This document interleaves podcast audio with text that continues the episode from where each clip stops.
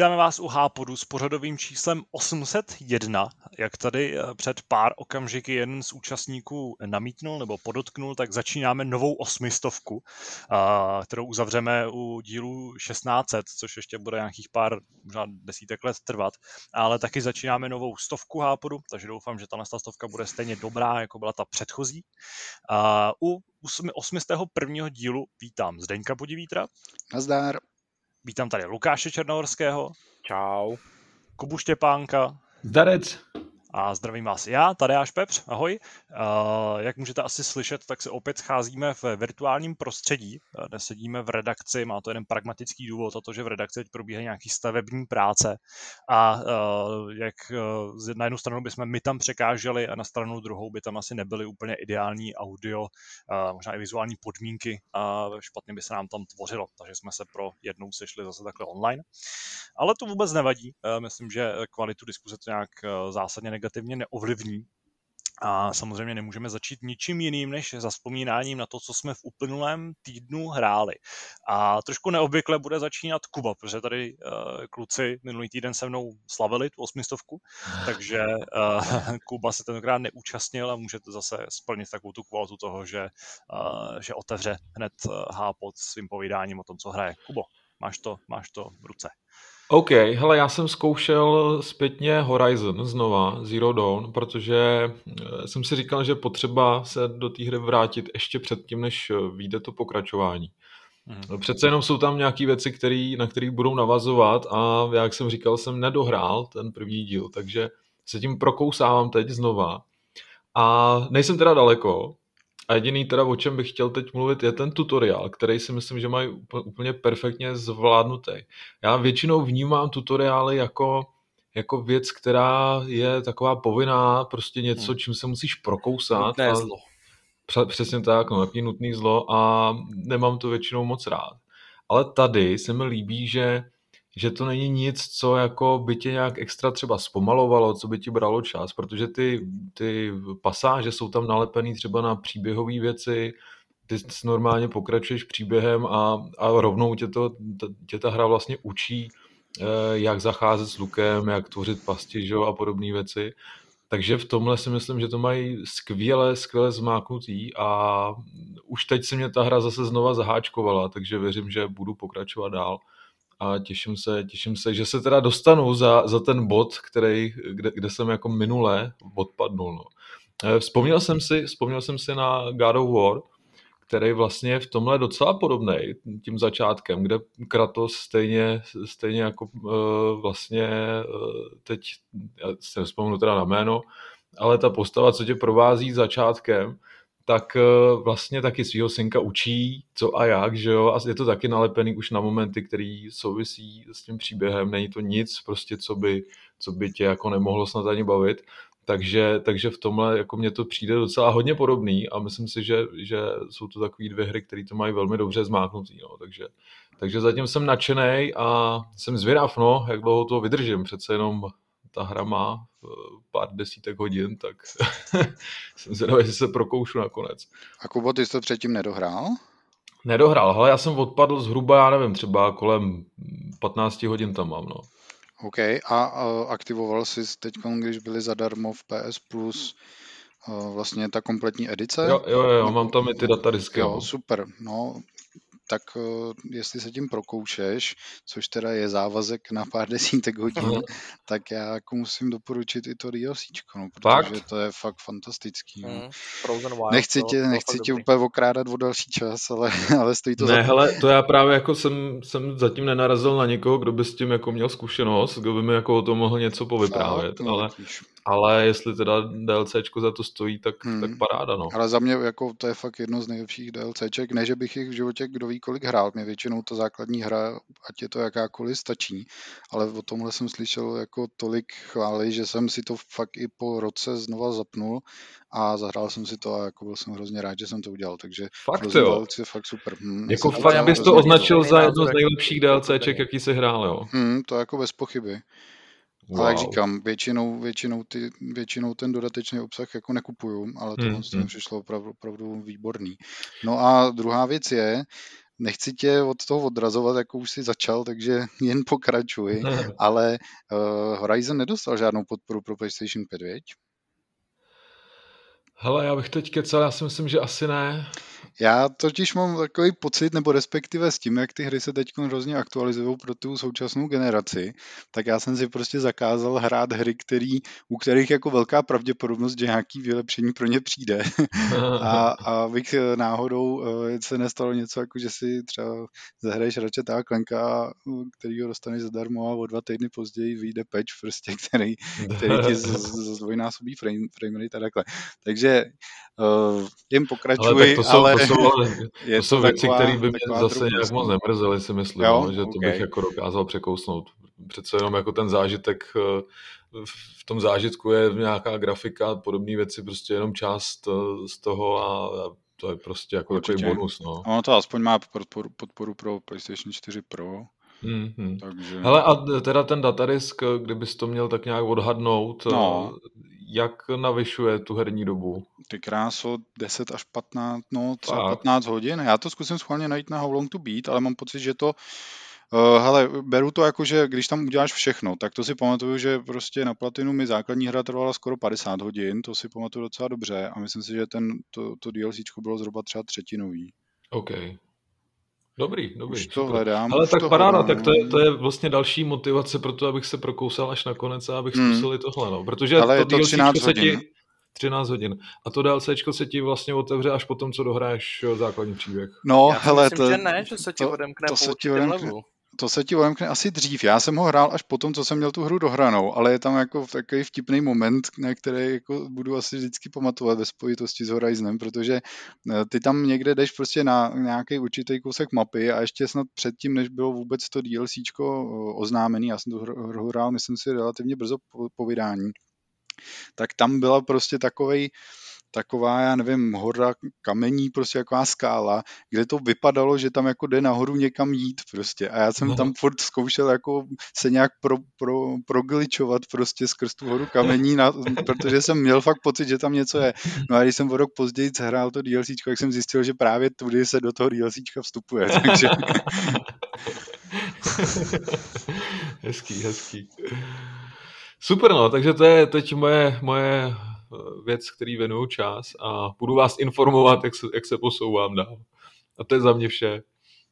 Já si klidně vezmu slovo dál, protože jak já tady občas uh, musím tak jako smutně poznamenávat, že nic moc nehraju, tak tenhle týden byl pro mě z toho hráčského hlediska mnohem takový bohatší.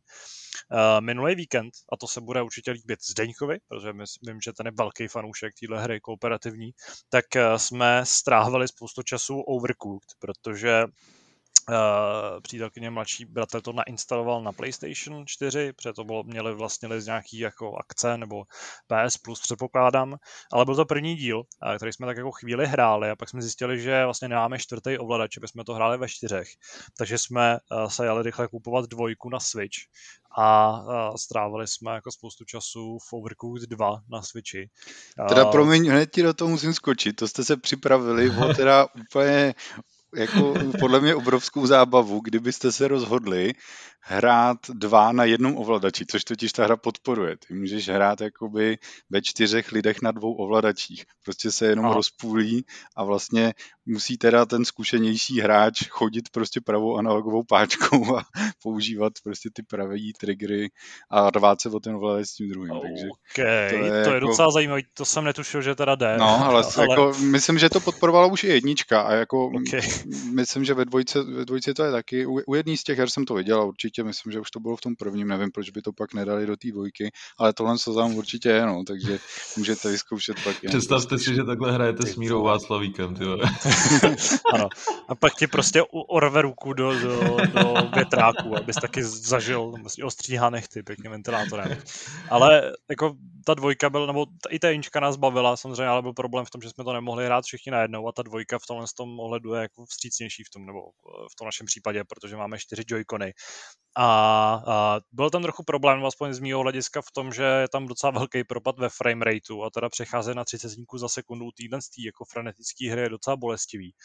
A na druhou stranu pokud jste prostě Overcooked nehráli a máte doma někoho, s kým by se to mohli hrát, tak se přidávám k lidem, který vám to doporučuji, protože je to naprosto fenomenální zábava. Uh, je to jako extrémně, extrémně uh, frenetický, uh, řveme na toho přitom na sebe.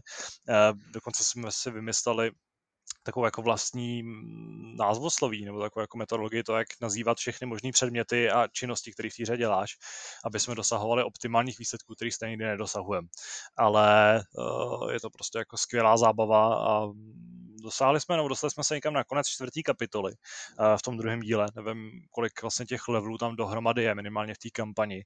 Ale je pravda, že pos, uh, v těch jako pozdějších fázích jsme některý, některý mise nebo levely, nebo jak to nazvat správně, opakovali fakt hodně často. A v tomhle ohledu myslím, že ta hra má jako docela, docela hodně co nabídnout a v tom, v tom kooperativním režimu je to prostě super zábava. Navíc mi přijde, že to je jedna z těch her, který na tom Switchi, jakkoliv jsem tady před chvílí eh, trochu nadával na ten nižší frame rate, tak uh, jsou na to jako dělaný, protože prostě nejsou tak hardwareově nároční a i na té velké obrazovce to vypadá skvěle a samozřejmě ten jako humor, který v týře je použitý a, a to, jak prostě tam tě přejíždějí auta, když běháš s rybama, házíš po sobě něco a, a pak když někdo začne tu jako zábavu sabotovat a po všech ostatních stříkat uh, přístrojem nebo tam lítají vzduchem pánve, tak uh, pak se nám povedlo, no mně se povedlo i najet na takovou tu už metodu toho, že jsem třeba házel ty předměty přímo na pánev, kde se smažili okamžitě. A v momentě, kdy to trochu chytíš do ruky, tak eh, je to prostě hrozně elegantní zábava. Takže to, byl, to byla moje víkendovka, který jsem uh, konečně uznal, že ta hra je fakt skvělá.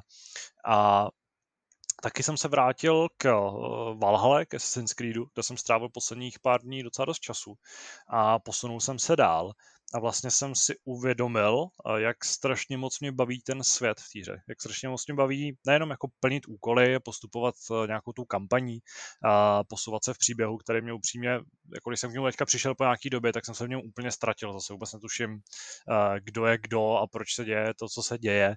A ještě tím, jak ta hra na tebe sype pořád nový a nový ty jako příběhové oblouky v těch jednotlivých regionech, kde na tebe opět jako připraví uh, hromadu nových postav, do toho tam zakomponuje nějaký, který už znáš a já jsem v tom úplně jako ztracený, protože se ještě všichni jmenují hrozně divně.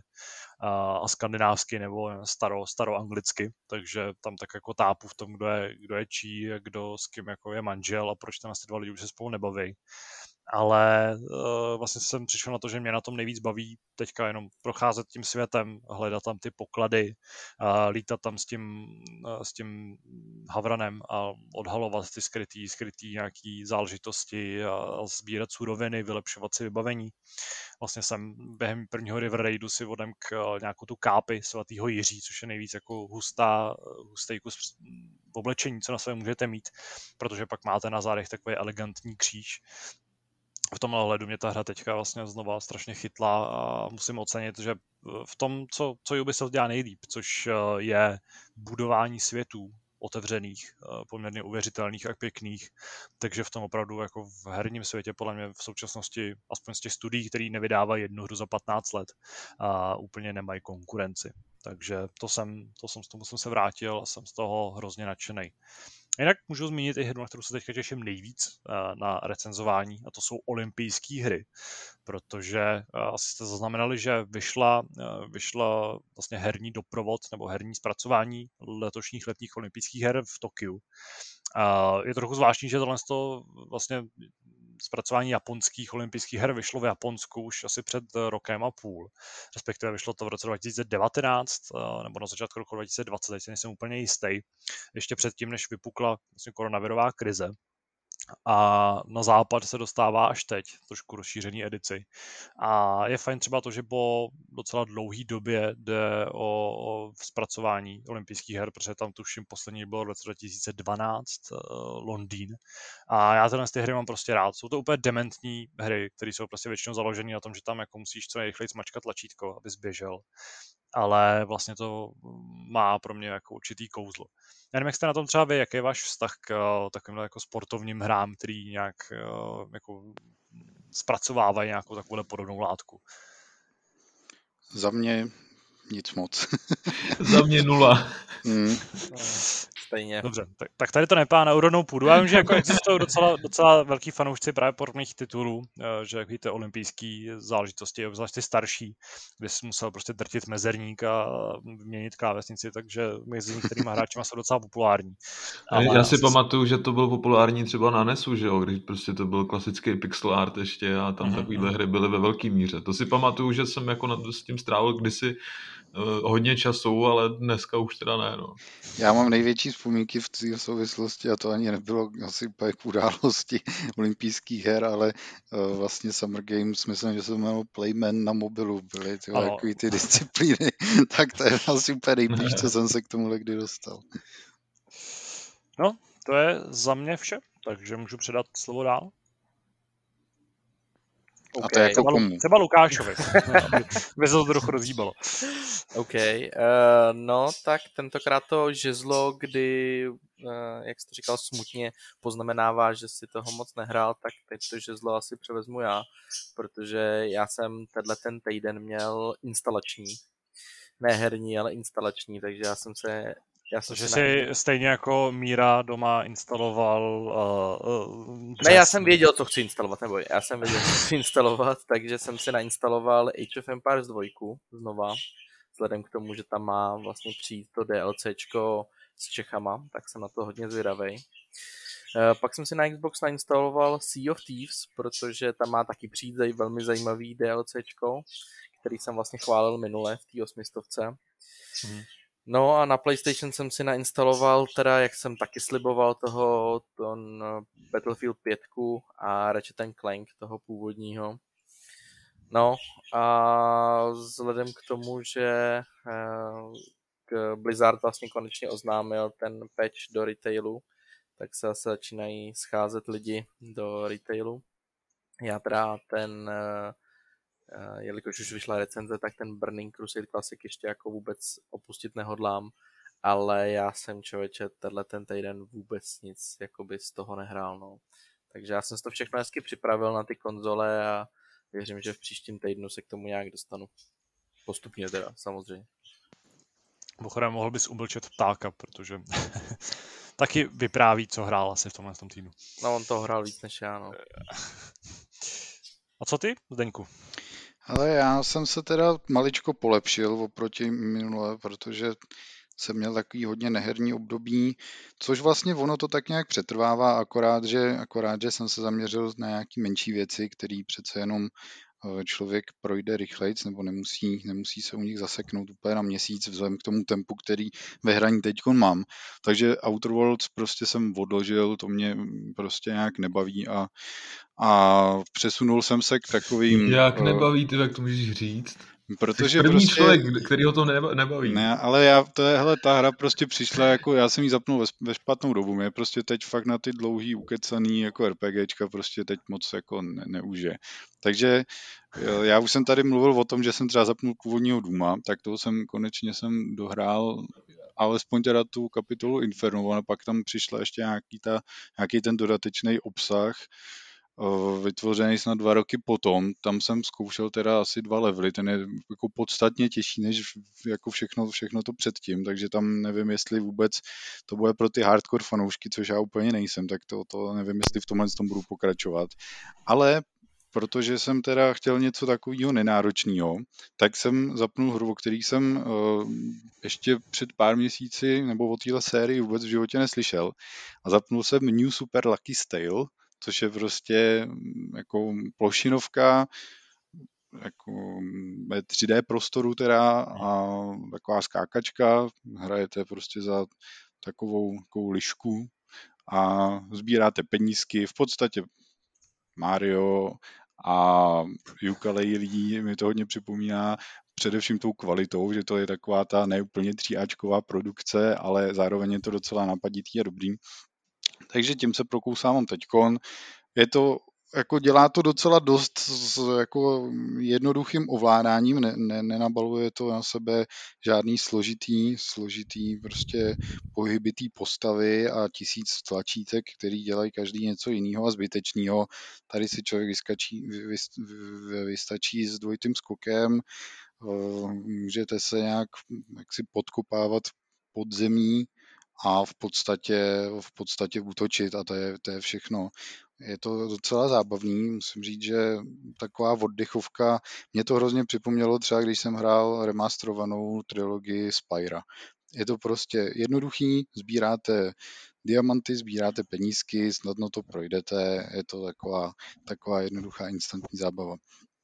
No a abych eh, zase mm, měl něco akčnějšího, tak jsme se po dlouhým plánování sešli s kamarádem u Streets of Rage 4, na což jsem se těšil strašně moc, i když s touhle sérií nemám žádné zkušenosti, protože prostě jako od, na první pohled mi ta hra přišla hrozně, hrozně vizuálně sympatická. A jelikož měla i dobrý, dobrý recenze, tak jsem si říkal, že to je určitě jako sázka, sázka na jistotu a vlastně se to ukázalo být pravdivý. Takže stejně jako tady, až tady doporučoval Overcooked, tak kdybyste náhodou, eh, náhodou chtěli na něco akčnějšího, ale taky kooperačního, tak eh, určitě doporučím Streets of Rage 4. Dá se to dohrát za dvě hodiny, tři hodiny maximálně na nějakou nižší obtížnost. Dá se to hrát s někým, kdo hry nehraje. Stačí vám prostě zase dvě tlačítka, analogová páčka, případně šipky a je to jako neskutečně zábavný.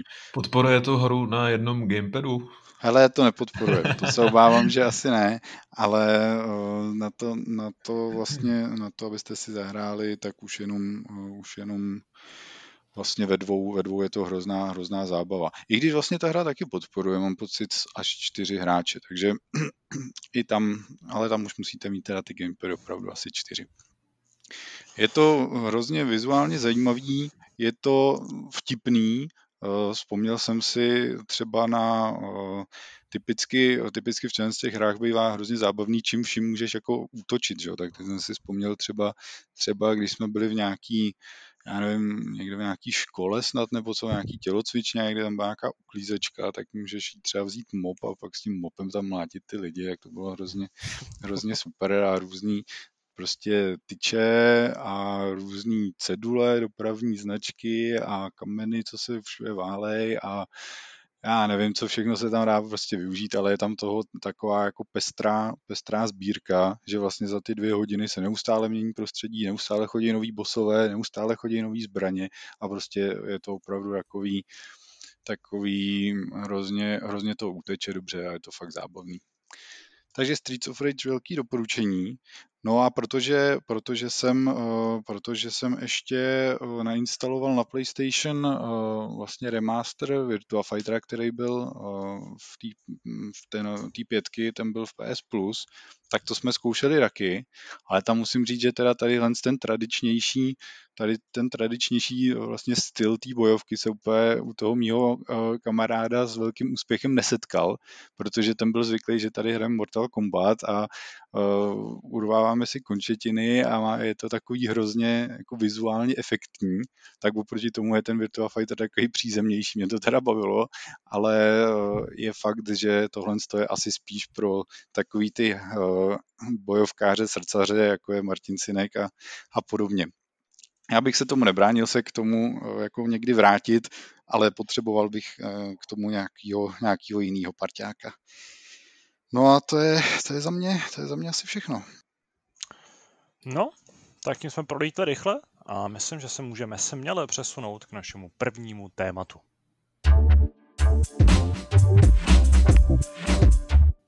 V prvním tématu se podíváme na Battlefield 2042, nový pokračování té série, eh, populární série stříleček, eh, které jsou zaměřené na multiplayer. Eh, bylo oznámeno zhruba před dvěma týdny. My jsme tady v předminulém hápodu dokonce živě sledovali trailer první oznamovací. Ale v minulém týdnu, s tím, že jsme se bavili hlavně o, o E3, tak uh, na Battlefield nebyl úplně prostor.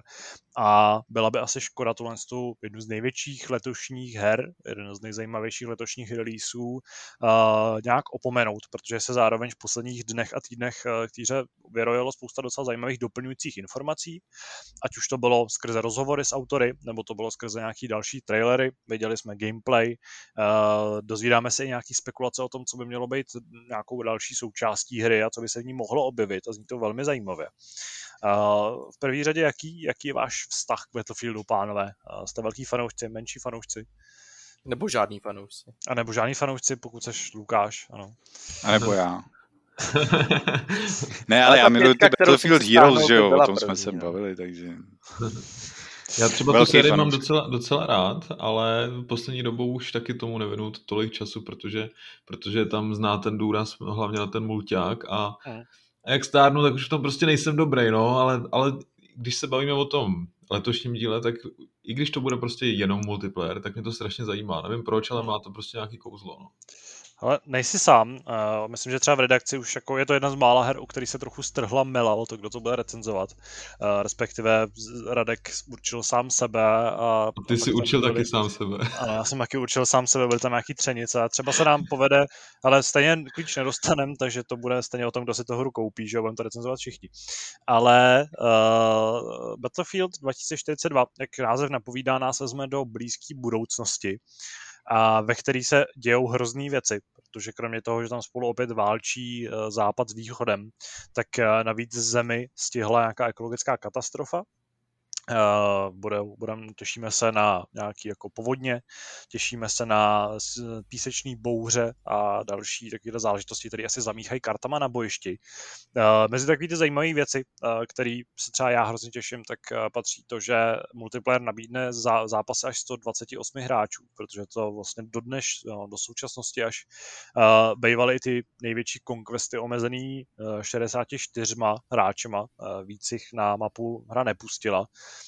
a uh, pokud se třeba hráli Battlefield 3 na předchozí generaci konzolí, na ty jako ještě, ještě starší než tý starý, na Xboxu 360 a PlayStationu 3, tak tam jste dokonce třeba byli omezený na 32 hráčů, což prostě není úplně moc. A v tom ohledu myslím, že to, to nabobtnání té hráčské základny může být zajímavý. Na druhou stranu třeba tomu, aby nebyly servery prázdný, abyste třeba nehráli prostě stejně v deseti lidech, protože se různě ta, ta populace rozptýlí, tak by mělo zamezit to, že ve hře budou i boti, kteří budou automaticky doplňovat ty volné sloty, což jako hezká, hezký řešení samozřejmě z jednoho hlediska. Na druhou stranu mě vždycky iritoval, když jsem jako někoho v nějaký hře zabil nebo předjel nebo cokoliv, když to byl nějaký multiplayer.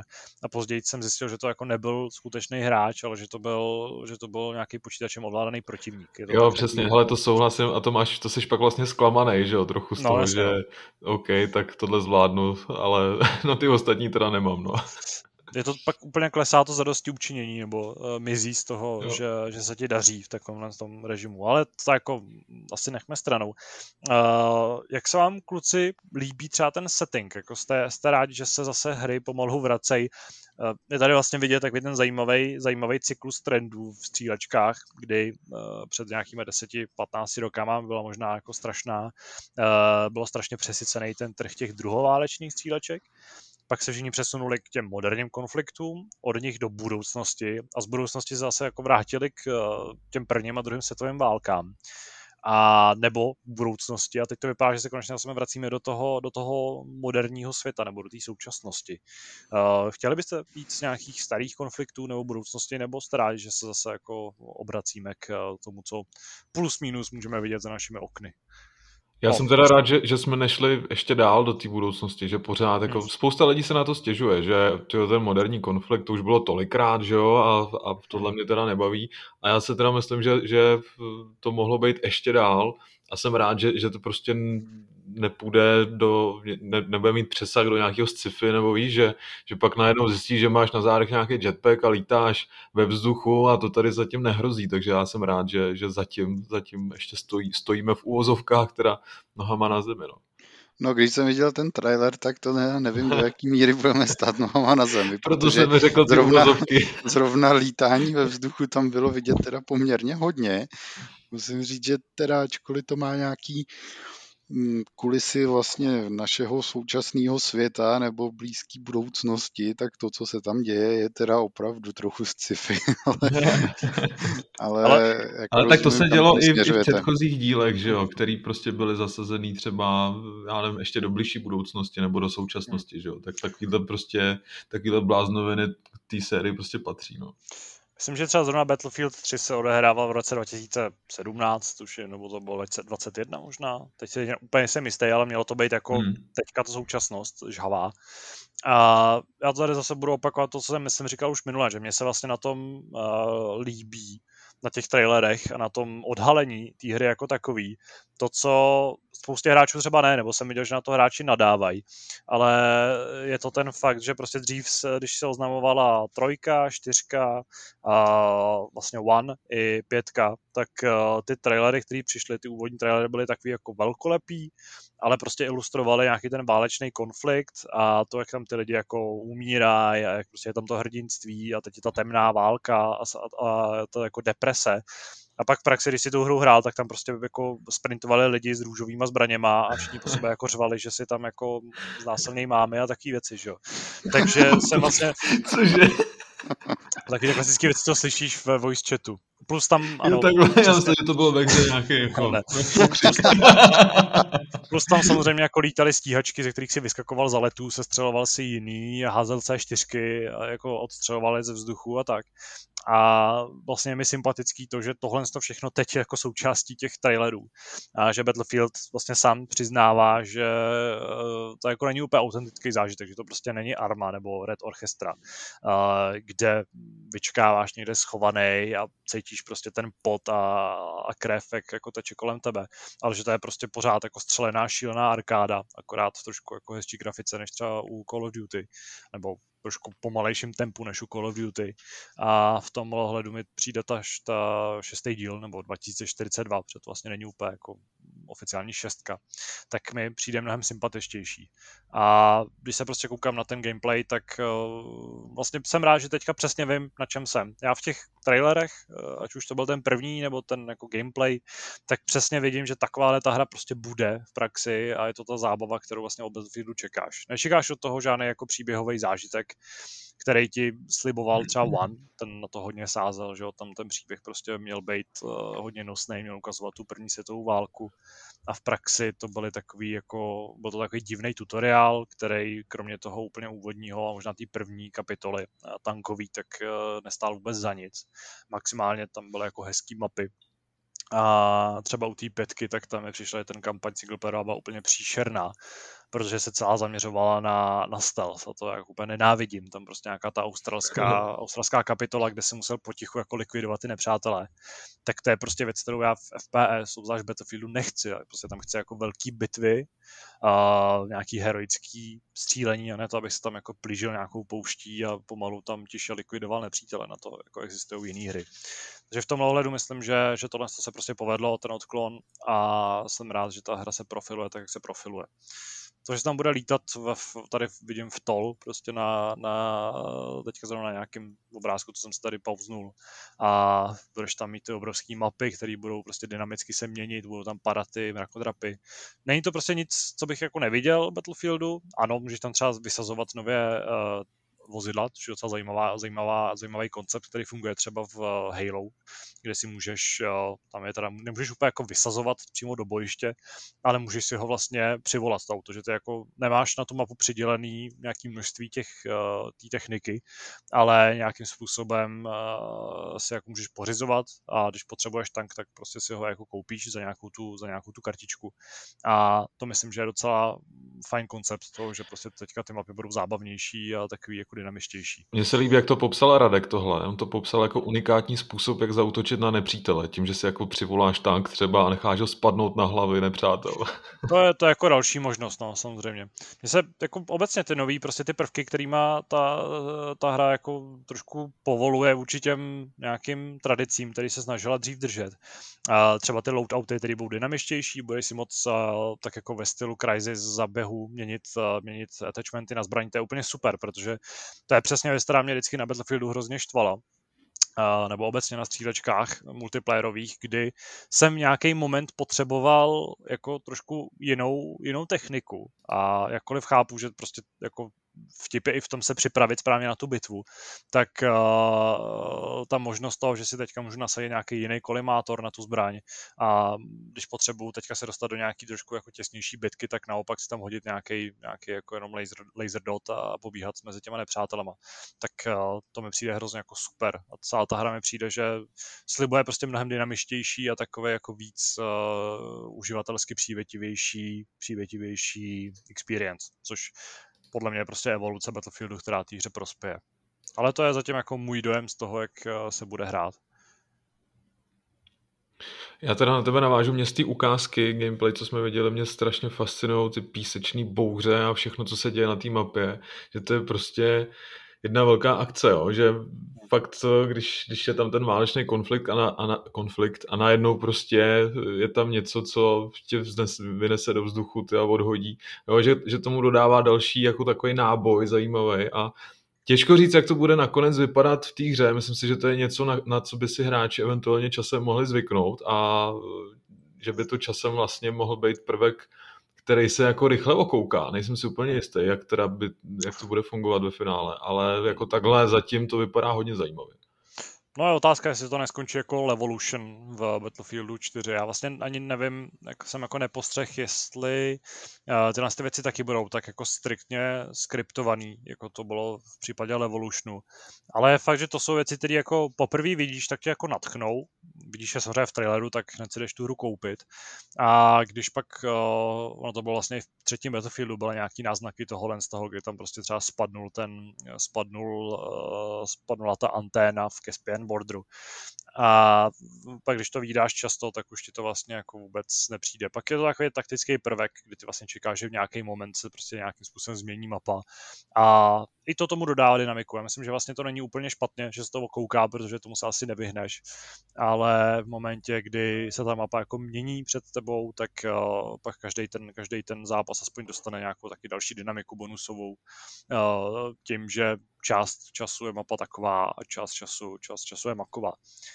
Když už se bavíme o mapách, tak uh, to je vlastně nepotvrzená záležitost, to není úplně, úplně na beton daný, ale spekuluje se o tom, že tím třetím režimem herním, který do hry přibyde, mimochodem jsem rád, že se nedočkáme debilního Battle Royale, uh, že se úplně jako vzdali toho, toho No plánu. jen počkej. Ale mně se zdá, že ta doba Battle Royale už pomalu skomírá, že už jsme asi, asi pokořili asi, asi už jí zvoní, zvoní umíráček. Ale ono přijde z něco jiného. Třeba přijde jako nějaký, uh, nějaký Among Us režim. Ale s třetím režimem, který zase mi přijde docela originální a zajímavý, tak je Sandbox. Uh, moc jsem nepostřeh, v čem by jako měl spočítat v ta sandboxovost nebo taková ta jako ulítlost, ale uh, bude to zřejmě taky hodně jako nevážně, nevážně braná šílená zábava. Ale na tom je zajímavý to, že tam přijdou remastery starých uh, map,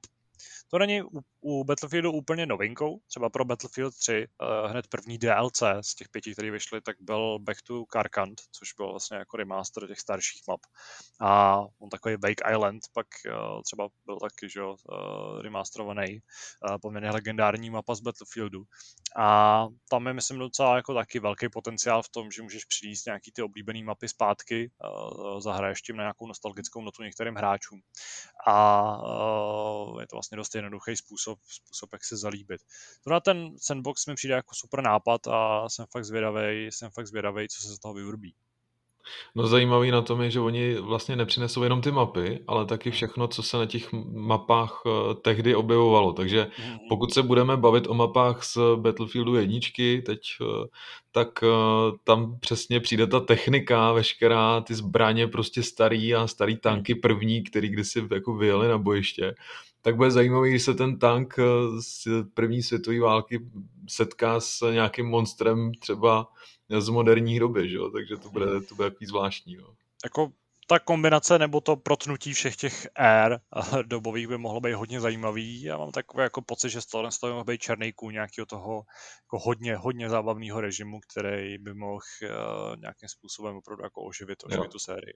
Já si myslím, že se tímhle trefují do té bláznivé noty, co se naznačil na začátku, jo? že hm. se utrhli ze řetězu a tohle je přesně ještě ten krok navíc, a řekl bych, proč ne, jo? že když už se teda soustředí pouze na ten multiplayer, tak proč ještě nepřidat ještě něco, kde, kde to bude úplně takový to over the top jo? a kde prostě to bude šílený od začátku až do konce. No. Uh, ještě takový zajímavý poznatek je ten, že uh, vlastně tím, že ozná, byla oznámena nebo byla podrobněji představena, tohle stanoví pokračování, tak se probudil zájem o starší díly, teda konkrétně o čtvrtý, což je docela zajímavý, že opravdu hráči jsou takové jako zvláštní sorta, sorta fanoušků, kteří se vracejí k těm věcem, když jim je připomeneš. Třeba jsem tady zmiňoval, nebo jsem psal novinku o tom, jak série Metroid je najednou nejprodávanějším hrou na Wii U, což teda jako asi není úplně složitý. V momentě, kdy jsi schopný jako zaujmout hráči na Wii U, tak asi automaticky se řadíš do toho jako na, to, na tu špičku. Ale uh, do čtyřky se vrátilo spousta hráčů. A je na tom vidět, že ten zájem prostě o tu moderní dobu a nebo o tu současnost tady jako pořád panuje. A já jsem upřímně taky jako dostal chuť si tu čtyřku zase stáhnout a za chvíli zahrát, uh, protože víc jsem strávil z těch moderních Battlefieldů hned po pětce asi nejméně času. Mm-hmm. Ale pořád to byla jako skvělá zábava a fascinuje mě, že to je prostě jako už hodně let stará hra. A konkrétně dobře počítám, 8 let stará hra a e, má skoro přetížený servery z toho zájmu. To je prostě Mě by prostě zajímalo, co, co zatím stojí, že, za tím návratem. Jestli teda viděli, viděli, jak vypadá akce z toho chystaného dílu a řekli si, tak to ne, tohle já hra nebudu, vracíme se. Protože já si pamatuju, že ta čtyřka zaží, zažívala renesanci právě, když e, byl oznámený ten Battlefield, Battlefield 1, Hmm. A lidi se tam vraceli právě, když ta hra vyšla, protože nebyli spokojení s tím, jak to vypadá, chtěli spíš jako víc ten realistický konflikt. E, tam se hodně kritizovalo to, že zbraně třeba, co tam byly, vůbec neodpovídaly realitě, jo, že, že tam se hodně třeba autoři odchýlili a že se tam třeba objevily takové věci, které byly někde na papíře, ale na bojiště se třeba nikdy nedostaly. Tak e, právě proto se dostávali zpátky, nebo vraceli se zpátky k té čtyřce, protože chtěli něco co jako odpovídá skutečnosti víc. Hmm. Nevím, já mám pocit, že tady prostě opět zafungovala nějaká nostalgie, lidi si to chtějí připomenout no. a, a, nějakým způsobem vyplnit ten čas až do toho podzima, kdy, kdy konečně vyjde ten jako nový díl. A jsem na to zvědavý. Myslím, že tady má prostě EA velký potenciál zase zasáhnout, zasáhnout hráče a potěšit je. A uh, doufám, že ten potenciál využijou, uh, pokud možno maximálně vlastně můžeme třeba pozvat na EA Play, na událost, která proběhne, a teď eh, bych kecal, co to bude přesný datum, ehm, vteřinku. Jo, to já si taky teda nepamatuju. 22. července kdy uvidíme právě Battlefield 2042 vedle jiných a dočkáme se nějakých nových, eh, nových informací. Mělo by tam konečně přijít teda to uh, oficiální potvrzení těch spekulací, o kterých jsme mluvili před chvílí, takže jestli tam bude sandbox, nebude sandbox. A na tohle jsem teda, jsem teda hodně zvědavý. Že Battlefield se mi zatím líbí, jsem rád, že, že, že se vydává ta série tím vlastně směrem a přeju jí, přeju jí hodně štěstí. Počkej, až to, až to zase odložej. tak to je zrovna podle mě hra, která by jako letos klidně vyjít mohla. Odklady nebývají tak obvyklý. Pokud kluci nemáte ještě žádný poznatek, protože zřejmě jsem tímhle s tím tématem úplně ne, nepad na úrodnou půdu. Kluci jasně dali najevo, že o tomhle se s námi bavit nebudou. Ale až já si zahraju tu pětku, tak ti k tomu něco můžu říct ale do té doby. Ale já za mě, za mě jenom se vlastně podepíšu pod to, co řekl někdy za začátku Kuba, že vlastně uh, ta hra je něčím hrozně, hrozně jako sympatická, že prostě i když nejsem fanouškem tohle žánru, tak to, co jsem viděl, mě zaujalo natolik, že bych si to třeba rád vyzkoušel. Tam byl akorát problém v tom, že tohle to není asi hra, která by byla nějakým způsobem Ehm, nevím, k vyzkoušení zdarma a že bych si hned musel kupovat plnou verzi eh, jenom proto, že mě to třeba trochu zaujalo z traileru, tak to, to se pravděpodobně nestane. Tak Ale šanci mít budeš, protože myslím si, že jeden z těch režimů, který chystají, bude free to play, takže... Jo, no tak vidíš, tak asi aspoň, šanci mít budeš. Něco. No. A nebo prostě to bude v Game Passu. Myslím, že tohle je nový trend, který bude následovat všechny střílečky, eh, že jeden z režimů bude nějakým způsobem zadarmo. Protože když už víme o tom, že Halo nabídne vlastně celý multiplayer zadarmo, když to je hra, která dlouhodobě má i tradici jako opřenou mu v tom singlu, takže tam se to nabízí rozdělit to na tohle, na tohle hmm. ty dva díly. A jestli se třeba do budoucna dočkáme, jako Call of Duty má Warzone, no, který je jako hmm. zadarmo, takže tam asi v tomhle tom ohledu jako... A jsou s tím hrozně úspěšní, že jo, takže proč, proč by ne, jako já Já nechci říkat, že prostě v multiplayerové hře nevidím hodnotu 60-70 dolarů. To není pravda. Na druhou stranu je to velice o tom, jaký máš prostě jako pocit z toho pohybu té postavy. Je to jako, má to podle mě, klade to větší důraz na to si to vyzkoušet, jo? Aspoň, aspoň na chvilku nějaký, já nevím, první, proč by ty hry nemohly launchovat tak, že první dva týdny budou prostě opravdu free to play komplet a prostě, jestli chceš pokračovat, tak prostě si tu hru budeš muset koupit, jo prostě musíš mít trošku prostor pro to, pro to si tu hru osahat. To, že tě bude zajímat nějaká příběhová záležitost, nebo mm, která třeba, já nevím, je nějakým grafickým benchmarkem, tak prostě to si všechno nakoukáš nebo takhle, ale u těch multiplayerových stříleček především proto, že jich tady na tom trhu je mm, bezpočet, tak prostě je asi důležitý zrovna když přichází s placenou hrou a máš tady konkurenci ve formě Warzone a podobných zavedených her, které jsou zadarmo, tak prostě je potřeba to těm hráčům dát vyzkoušet za mě. Ale já s tímhle souhlasím a vyloženě si teda myslím, že je to odpověď právě na ten Warzone, jo? Že, že přece jenom jsou to takový ty značky, které si konkurují hodně a tím, že právě Battlefield nic takového nemá zatím, tak si myslím, že, že takový ten entry level prostě potřebují, no? aby, aby si zaháčkovali ty potenciální hráče. A vlastně Call of Duty ukazuje, že i když máš úspěšnou free-to-play multiplayerovou hru, tak to nějak neomezuje prodeje těch velkých jo. placených dílů, Na, což naopak, je jako, že, pro mě jako hlad... skoro neuvěřitelný, no. ale fakt oni toho chrlí hrozně moc a přesto ty lidi vlastně nehrajou nic jiného a drží se u té značky. No, takže tam to, jako, tam to vyšlo velice dobře. Oni to mají hezky vymyšlený, že jo? protože tím, že nabídnou nějaký placený díly, tak eh, když seš právě zaangažovaný do toho Warzone třeba, tak tam dostaneš nějaký bonusy že jo? a tak dále. A je to taková prestiž asi pro ty lidi, že, že se toho účastnili a že, že investovali do něčeho, tak tam si myslím, že to funguje hodně. No. Martin Sinek by mohl vyprávět. Ano, ano. Tisíce hodin v prdeli. možná, možná desetitisíce.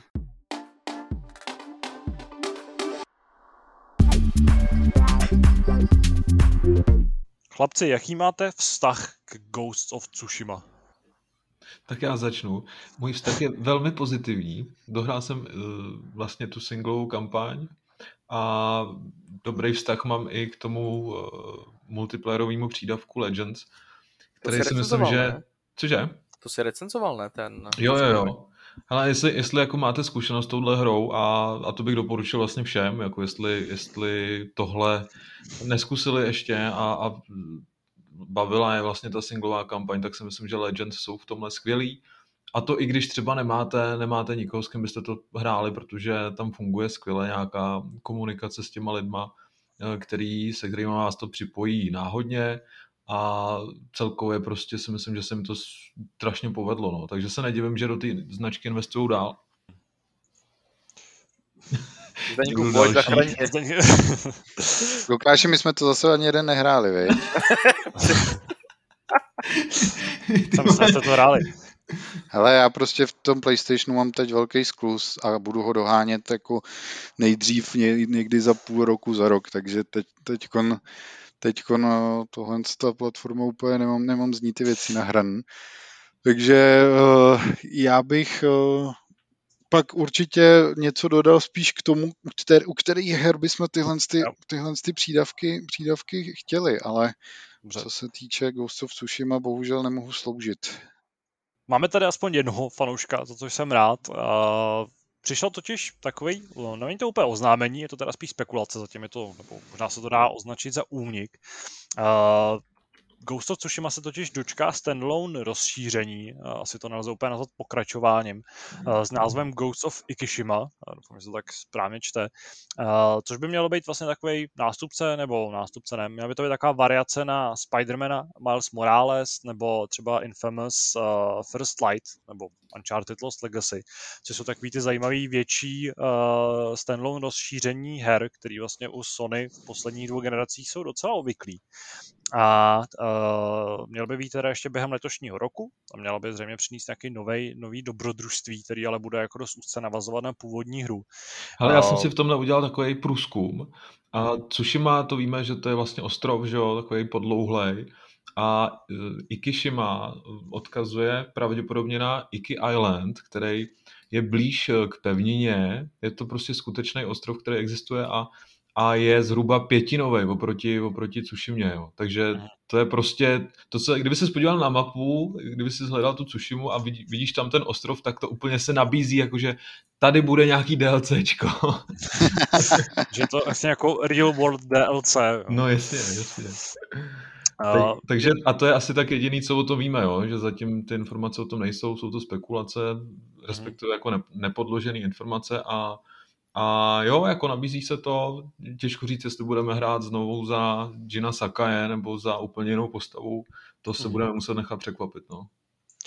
Uh, Vlastně v tomhle, v téhle souvislosti mě napadlo, uh, s tím, že vlastně o té hře zatím moc nevíme, nebo o tomhle tom rozšíření, takže se o něm asi těžko můžeme jako bavit o tom, jaký bude, ne, pokud vůbec bude. Ale uh, samozřejmě je zajímavý, že, jak jsem tady zmiňoval, že takovýhle větší rozšíření dostává poslední dobu docela hodně her od Sony. Uh, samozřejmě jsou tady věci jako God of War, který nic podobného nedostal, ale zmiňoval jsem tady Infamous Second Son nebo, nebo Uncharted 4 a, a třeba Spider-Man, což by vlastně hry, které nějakým způsobem třeba použili tu existující mapu, jenom do ní zasadili nový dobrodružství. Vím, že jsme se o tomhle tom bavili před nějakou už asi delší dobou s tím, že je to vlastně docela zajímavý způsob, jak využívat už existující světy, které jsou krásné, eh, ve kterých bychom třeba chtěli zažívat víc dobrodružství, ale uh, vlastně tohle je ta nejlepší možnost, tak eh, by zároveň mohli autoři ušetřit trochu peněz, trochu práce a, a přinést nějaký takovýhle pokračování.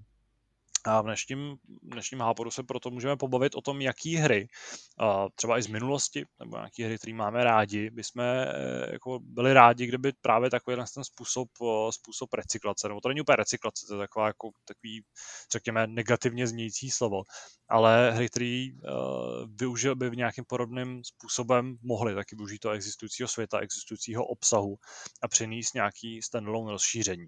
Vím, že Zdeněk tady před chvílí zmiňoval, že má nějaký zajímavý nápady, tak s nima klidně může začít.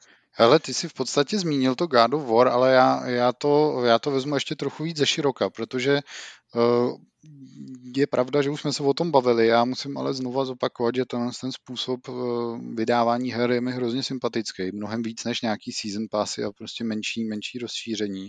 Takže za mě by opravdu každá větší hra mohla mít uh, nějaký po dvou letech třeba od vydání, po třech letech nějaký menší stand-alone datadisk nebo nějaký rozšíření nebo vlastní hru, nějaký spin-off třeba, přesně tak, aby se trošku využilo to, co ty vývojáři vytvořili. Přece jenom ten vývoj her je hrozně dlouhý a po třech letech od vydání já nevím, třeba Ghost of Tsushima rozhodně už budeš mít chuť třeba na to si z té značky něco zahrát dalšího, ale můžou prostě nějaký, nějaký tým menší může dojíždět prostě tohle a další připravovat třeba další díl nebo úplně jinou hru, to je jedno. Hmm. Tohle z toho vydávání těch menších titulů má ještě jednu výhodu, eh, která ne asi vždycky jde úplně použít, ale eh, třeba když si tady až narazil na Infamous, tak hmm. pro mě pro kterého je ta série vlastně ne kdo ví jak zajímavá, ale přesto jsem si z ní chtěl něco zahrát, tak pro mě třeba bylo super, že jsem si zahrál ten vlastně, a to byl, já nevím, jestli to byl prequel nebo spin-off, každopádně vůbec jako nevadilo, že jsem nehrál tu velkou hru, ale že jsem si zahrál jenom ten, to menší, myslím, že se to jmenovalo First Light, a prostě jsem za 10 hodin jako se nějak trošku s tou sérií seznámil dohrál jsem to, zjistil jsem, že prostě ty další díly třeba hrát úplně nepotřebuju, ale, ale dalo, dalo se to prostě udělat i takhle, že nemusíš nutně být fanoušekem třeba té původní hry, aby si mohl zahrát tu druhou.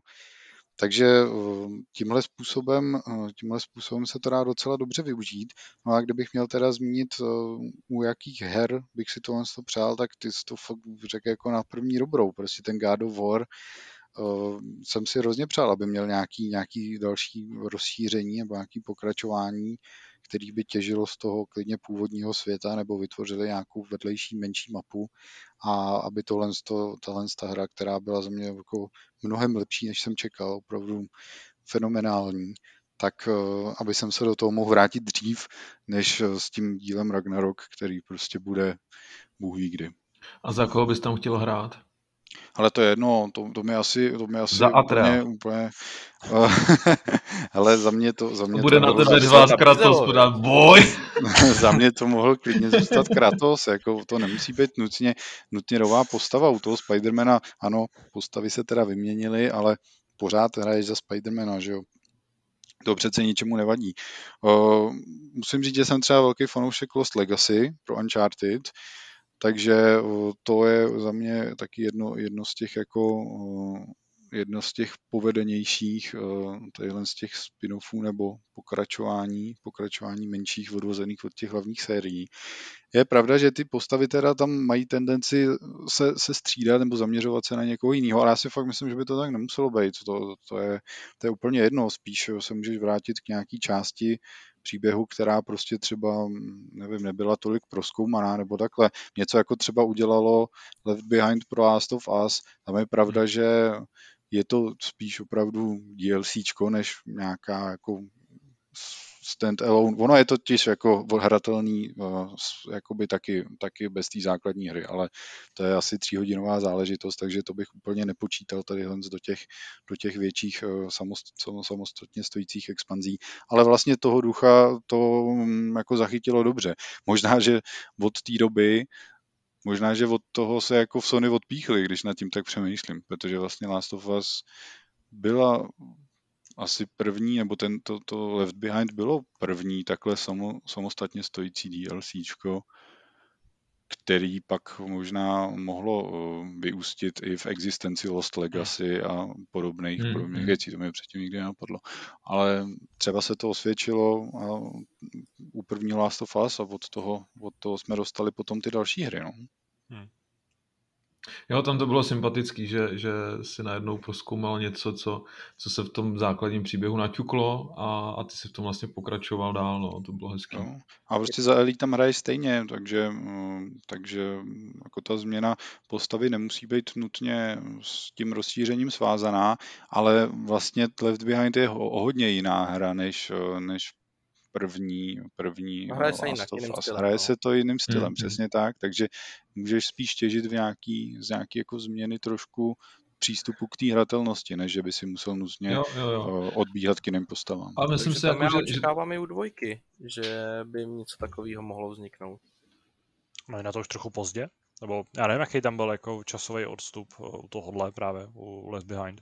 No, já si myslím, že tak jako rok je docela Tím, že to bylo, tím, že to bylo malý DLCčko, tak to, to mm, úplně nejde asi vztáhnout teď k existenci nějakého třeba standalone mm, rozšíření Last of Us, tím Mhm. spíš, že my na to rozšíření mm, v podobě multiplayeru čekáme, že jo, už to je, Rok, už to je rok rok. a ono asi ještě nějakou dobu nepřijde, protože ještě Hmm. nemáme ani jako žádný oficiální odhalení, takže jestli No, ale do toho těch dělají ještě možností- vedle DLCčko, oni dělají možná spíš ten remaster, remaster té jedničky. já si myslím, že oni toho teď dělají víc, než na co mají nějaký kapacity teda, ale, Hmm. ale těch možností tam mají spousta, jo, tak já nevím, když, když, když si vezmeš třeba Tommyho, bráchu od Joela, jo, to je prostě další Mhm. postava, která by Jo, stála jako za to těch prozkoumat. příběhů by se dalo udělat spousta. To, to Jo, fakt, fakt si myslím, že právě zrovna... Je nějaký Last- most mezi tou jedničkou a dvojkou jako takovej, že jo? Nebo no, No, to je vlastně taky pravda. No. Přesně Tam je tak, velký no. Časový jakože skok. tam přesně tam velký časový skok, Hmm. takže Ne, ten svět je jako tam, tam, tam opravdu, že by si neměl, jakoby, že bys měl nějaký problém najít tu látku, kterou se zabývat, to tam vůbec nehrozí. Já nevím, jestli se můžeme odpoutat klidně i od těch, eh, od těch exkluzivit Sony. Já jsem měl na mysli takových pár docela jako obskurních her možná, kte- které bych si že mi to nějaký, uh, nějaký, ne, myslím, že, myslím, že ne, protože první věc, která mě v tomhle tom ohledu napadla, já jsem třeba přemýšlel hodně právě o, o hrách, které mají takový jako hezký, zajímavý a velký svět, ale mají ho hrozně prázdnej. A m- mně by se vlastně líbilo, kdyby se tam skrze tyhle ty speciální příběhy dalo jako mnohem víc, eh, mnohem víc vytěžit to, co se tam vlastně dělo. A v tomhle ohledu mě napadaly takové věci jako třeba právě třetí díl Just Cause, protože tam mi prostě ten svět byl sympatičtější než třeba ve čtyřce. A nebo třeba dvojka, kde prostě, tam jsou taky ty exotické lokace, které ale slouží jenom jako takový to hřiště pro, pro nějaký zničení. A v tomhle by se mi třeba líbilo, kdyby, kdyby tam se tam taky odehrál nějaký bohatší příběh a byly trošku víc uh, nějaký ty jako obrovsky prázdní lokace využitý. A uh, napadlo mě třeba, že by se tak dalo navazovat na, na Mad Maxe z roku 2015, který jako byl super, měl krásný svět a uh, bylo v něm taky spoustu prostoru na to tam vzít třeba i nějakou jako vedlejší postavu, nějaký jiný auto, zažít tam nějaký jiný jako bitvy a v tomhle hledu myslím, že to byla trošku škoda. A to samé vlastně platí a tam taky zase tomu uškodila trošku taková zkratkovitá kampaň u uh, drivera San Francisco. Já nevím, jestli to je jako jenom nějakou tu nostalgii, nebo tím, že prostě třeba společně s Alešem Tihlaříkem bychom toužili po pokračování drivera ale uh, protože to je prostě skvělá hra, obzvlášť ten poslední díl byl naprosto geniální. Ale tam by se mi prostě hrozně líbilo, kdyby se na tu hru navázalo nějakým pořádným velkým standalonem, kdyby se, kdyby se jako mohl třeba se podívat ještě do nějaký další čtvrtě San Francisku, případně mm, jako využít tu původní mapu, která byla taky hodně velká, byla hodně členitá, bylo v ní spoustu skrytých míst a dalo by se toho podle dost zajímavé využít v nějaký další příběhový zápletce. Mě Ale... strašně štve, tyjo, že, že jsem se k téhle hře nikdy nedostal, Driverovi, hmm. protože tyjo, tam pořád mluvíte do kolečka, jak je to skvělý a já jsem to tehdy tak nevnímal, jo, že to je prostě něco, co jako musíš, musíš si za každou cenu zahrát. Myslím, že té hře taky trošku. Je to něco jako Spec Ops The Line. Uh, je to hra, která jako ano, trošku rezonovala, ale asi nebyla úplně doceněná v té své době. A v dnešní, dneska je trochu problém v tom, že Spec Ops, uh, Driver San Francisco je hra, která se skoro nedá sehnat. Z nějakého důvodu není v žádný digitální distribuci, pokud vím.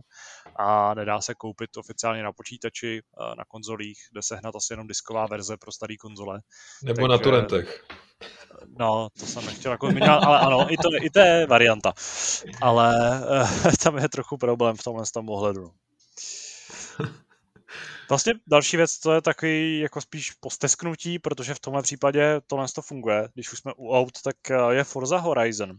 Protože to je série, která má velký DLCčka, když to není úplně jako standalone, ale uh, dočkáváš se tam takových jako nových míst ale mrzí mě trochu, že mi přijde, že s posledníma dílama tohle to jako od zajímavých lokací, až to byl ten Storm Island, uh, uh, Frozen teď se nespomenu, jak se jmenují prostě ty lokace, ale byla třeba taková, taková ta jako zasněžená hora, kde si mohl jezdit v tom sněžném městečku, uh, což vyšlo tuším pro trojku. Uh, Storm Island byl taky super, kde byl vlastně ty rozmary počasí.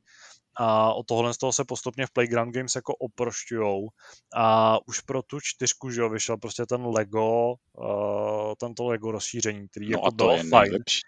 Ale Ano, někomu možná přijde super, ale já bych byl radši, kdyby tam prostě využili nějak prostě toho prostředí a mohl si třeba, já nevím, jet na ostrov Man, že? což prostě jako není úplně blízko Skotska, ale uh, je to taky jako místo, kam se mohl podívat, nebo na Sky, nebo na nějaký prostě podobný takový ty místečka oblíbený. A ještě se trochu dalo využít toho, toho prostředí. A byl tam vlastně nějaký ten Treasure Island, to snad bylo pro čtyřku, ale prostě pak tam jako jsou ty Hot Wheels ptákoviny a to ty jako nerealistické věci a jakkoliv jako chápu, že spoustu lidí to baví, protože prostě nechtějí proskomávat nějaký další kus Anglie, ale chtějí prostě jezdit v lopinzích a, skákat stovky metrů daleko, tak uh, mně by se víc líbilo, kdyby, kdyby se autoři vydali tím vlastně trochu autentičnějším směrem. Ale to je spíš takový jako postisknutí, mm, ať Playground Games jako zkusej zase vrátit k tomu, co, co tak fungovalo dřív. Já se teda přiznám, že to mám většinou navázaný na postavy, které mě nějak zaujaly. Hmm. Jsme se tady, teda, tady bavili o tom, že to nutně nemusí jako souviset s jinou postavou, ale já to takhle mám, jo, že když potkám někoho zajímavého, tak, tak si říkám, tyjo, to by bylo fakt docela fajn, kdybych mohl si za něj na chvilku zahrát. Uh, ať už jde třeba, nevím, o Sallyho z Uncharted, a, hmm napadají mě postavy z Red Dead, jo, že, že tam je taky, tam jsou prostě tam koho hmm, bys byl, vybral, kohokoliv bys tam no. vybral, tak si myslím, jako, že tam by to stálo za to, že, že ještě, ještě k tomu, když víš, že se jim to osvědčilo, jo, že tam k tomu přepnutí postavy vlastně došlo, nebudeme teda prozrazovat víc, ale, ale víme, že to bylo docela fajn a dovedu si představit, že, že kdyby ti dali třeba možnost zahrát si zadače a, a měl bys možnost se vrátit třeba do minulosti a, a zkusit si s ním vyloupit nějaký banky nebo něco takového, tyjo, jako bylo by to fajn. No. No to je, hele, to je jeden z mých typů, protože tím, že to vlastně Káťa hraje jako opravdu vlastně pořád, tak eh, si tak jako posteskla, že by si zahrála prostě za CD nějaký jo. jako příběhový DLCčko, který by mělo třeba těch 10-15 hodin a mohlo by to sledovat vlastně ten gang v momentě jeho největší slávy. Přesně, by to no. prostě bylo skvělý. Ale tím, že jako Rockstar sliboval příběhový DLCčko ke GTA 5 a nikdy se to jako nesplnilo, tak... Počkej, mi to neslíbilo nikdy, ne? Dobře, tak jako hodně se o tom mluvilo, Spíš ne? takový to přání otce myšlenky, jakože. No, tak, no tak tohle je to stejný, protože já, já si myslím, že tohle zrovna ten potenciál má, jelikož ten Red Dead Redemption 2 je hodně příběhově založená hra a toho materiálu je tam právě taky jako mraky, co se dá vytvořit, takže jako škoda, že nic takového vlastně není. Co tam máš dál ještě? Ale já tu mám ještě napsaný Gearsy, i když mm-hmm. si mhm. teda myslím, že za to by mě David sežral, že jo, vzhledem k tomu, že on eh, se rád, nebo rád říká, že ta série už je strašně vyčpělá a patří do šrotu. Tak, to, to eh, David říká o Grečem, hele. To je... Ano, to David si myslí o všem, co není portál prostě. no ne, ale jako za mě právě furt je to zábavný a teď naposled vyšlo v Game Passu teď ne, jak se jmenuje, Hive, takový to rozšíření. Hivebusters? Hivebusters, ano, díky. Tak vlastně to mělo taky příběhovou linku s úplně jinýma postavama a zabralo ti to tyjo, tuším 3-4 hodinky. No, mě třeba dlouhý. pět, myslím, ale jako bylo to, bylo to kratší. Bylo to kratší, ale jako strašně to fungovalo. Já bych si právě přál, jako, jelikož ta série už měla, měla ve trojce takový jako větší DLCčko, který zabralo taky 5-6 hodin, tak já bych si právě jako dal klidně i víc takovýchhle jako kratších kampaní a já bych byl za to strašně rád, protože ty postavy jsou podle mě zajímavý. I v té pětce, i v té šestce je jich hodně a nějakému tomu třeba prequelu, co bylo úplně před celou tou sérií, bych se taky nebránil. Myslím si, že ten potenciál, potenciál toho loru tam je a tím, že mě to furt baví, je to zábavný a furt se k tomu vracím, tak bych jako uvítal víc těchto těch jako 6 hodinových kampaní.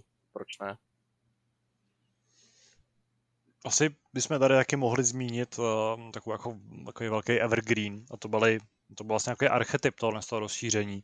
Uh, když pomineme zaklínače, tak uh, tím vlastně průkopníkem standalone velkých DLC, který využívali původního světa, tak byl GTA 4 z uh, Episodes from Liberty City, ať už to byl Lost and Damned nebo The Ballad of Gay Tony.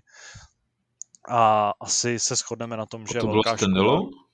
No jasně to, to, to šlo hrát bez, bez té původní hry, že jo? to ani nevím. Ale, ale uh, nebo nevím, to šlo hrát bez původní hry, ale už je to jako stálo samo o sobě, že byly to prostě ty příběhy těch vedlejších postav. No já jsem ti do toho chtěl krátce skočit, protože já asi chápu, jak to myslíš, že ta hra jakoby tě zavede někam jinam, že to, hmm. že to prostě nerozšiřuje úplně, že to nezaplat, ne, ne, jako, že tě to nedá pár nových questů se starou postavou ve starém prostředí, ale hmm. třeba i ten zaklínač takhle nefunguje, ty hry jakoby tě vezmou, ty expanze tě vezmou do jiného světa, ale nejde je hrát bez té bez původní hry, pokud se nepletu. No, jasně, ale prostě ty, ty eh, dvě velké rozšíření GTA 5 v tomhle tom bylo jako, no, GTA 4 v tomhle byly hodně unikátní. A je prostě trošku škoda do teď toho litu, že u pětky, ačkoliv tam mám pocit, že jako bylo tak nějak naznačeno, slibováno, že se nějakého toho podobného rozšíření dočkáme, a, takže to už asi neklapne, že na to už je prostě pozdě a že ten multiplayer nebo ten online režim a, nějakým způsobem jako zaujal hráče natolik, že asi vůbec není potřeba se vrhat někam jako dalším směrem v tom singlu. Tam těch postav a těch možností, kam se jako nějakým způsobem vrtnout, ať už se dalo využívat toho původního světa, nebo se třeba mohl rozšířit o nějaký město, který prostě jsme znali ze San Andreas, tak tam ty možnosti byly a už, už, už To by bohužel mě zajímalo, jestli by, se ti, jestli by se ti trefili do vkusu, jestli bys pak náhodou třeba nehrál za toho jogína, který tam přecvičoval. A tak tam by se dalo vrátit i do minulosti, že jo, nějakým způsobem, protože ta parta zřejmě eh, s tím vykrádáním měla nějaké zkušenosti a tam prostě ty možnosti byly. Takže v tomhle ohledu tam ten potenciál je. A v těch, z těch jako lorově bohatých, eh, bohatých univerzech, jako je třeba jako je třeba GTA, tak eh, tam ten potenciál je jako ve všech ohledech. To je pravda, že bys vlastně mohl hrát v té době, kde ta hra začíná, že jo? Mhm, Než, no, jasně. než vlastně se to všechno podělalo. To by bylo, to bylo jako docela, docela zajímavý, uh, zajímavý, zajímavá možnost. Obecně i to jako vra- vracení se v čase podle mě jako je docela zajímavá věc, která by mohla fungovat, kde ty můžeš vlastně vzít tu původní mapu nebo ten původní svět jakýkoliv hry a nějakým způsobem jí ho jako postaršit nebo něco omladit a zasadit do ní zase nový příběh a v tomhle by jako mohl být potenciál u některých třeba open worldových záležitostí. V případě Far Cry Primal je to postaršení docela výrazný. Ano, to Sl- Slovensko prostě z doby kamenný. Máte ještě nějaký tip, který uh, jste zatím vynechali, který jste zamlčeli? Mě třeba tím, že se mi hodně do vkusu trefila hra Mort- Mortal Shell a na ty velké sousovky prostě už dneska nemám moc chuť, Hmm. především zase kvůli časové náročnosti, tak eh, mě by třeba vůbec nevadilo, kdyby od Dark Souls nebo od Bloodborneu prostě od něčeho vyloženě od From Software, kdyby vyšla nějaká, nějaká takhle menší, menší hra, ale na to už je, na to už je asi pozdě. No to je taky ještě jako jeden z typů, co jsem si napsal, ale nechtěl jsem ho říkat, i když vlastně ono to vlastně dává smysl, že Sekiro taky jako nebylo nějak rozšířený a From Software dělal rozšíření k těm, těm svým hrám, jako Dark Souls 2 měla tři, Dark Souls 1 měla jedno, Dark Souls 3 měla dvě, pokud se nepletu, Bloodborne Mhm. měla taky rozšíření, a to Sekiro prostě nedostalo vůbec nic a to je myslím si, že strašná škoda, protože právě do toho světa bych se jako strašně rád vrátil. No, myslím, že světy jsme proskoumali dobře, jsme zvědaví na Ghost of uh, Ikishima, ale uh, teď se zvolna můžeme přesunout k dotazům. Po další době se v dotazech podíváme na Jamajčanovi podněty. Uh, ahoj, da plantá, plantážníci, dotazy zde. Za prvé, věříte, že Starfield vyjde už letos, nebo vyjde dřív uh, The Elder Scrolls 6, respektive GTA 6? Ten dotaz byl poslaný před 6 dny v sobotu, takže vlastně uh, odpověď na tuhle tu otázku přišla, uh, přišla velmi záhy uh, s tím, že Starfield vyjde až příští rok, ale uh, určitě vyjde dřív než The Elder Scrolls 6, na to si počkáme, uh, to je ještě hodně daleko. A GTA 6, uh, myslíte, že vyjde dřív GTA 6 nebo Starfield? Já sázím na ten Starfield. Vyjde to stejně. Já sázím na ten Starfield. A vyjde to, Vyjde to v jeden den, ano. To byla dobrá bomba. Obě to bude exklu- a GTA 6 bude exkluzivní pro PlayStation, že jo? Aby to jako dramatický. To se budou prodávat konzole.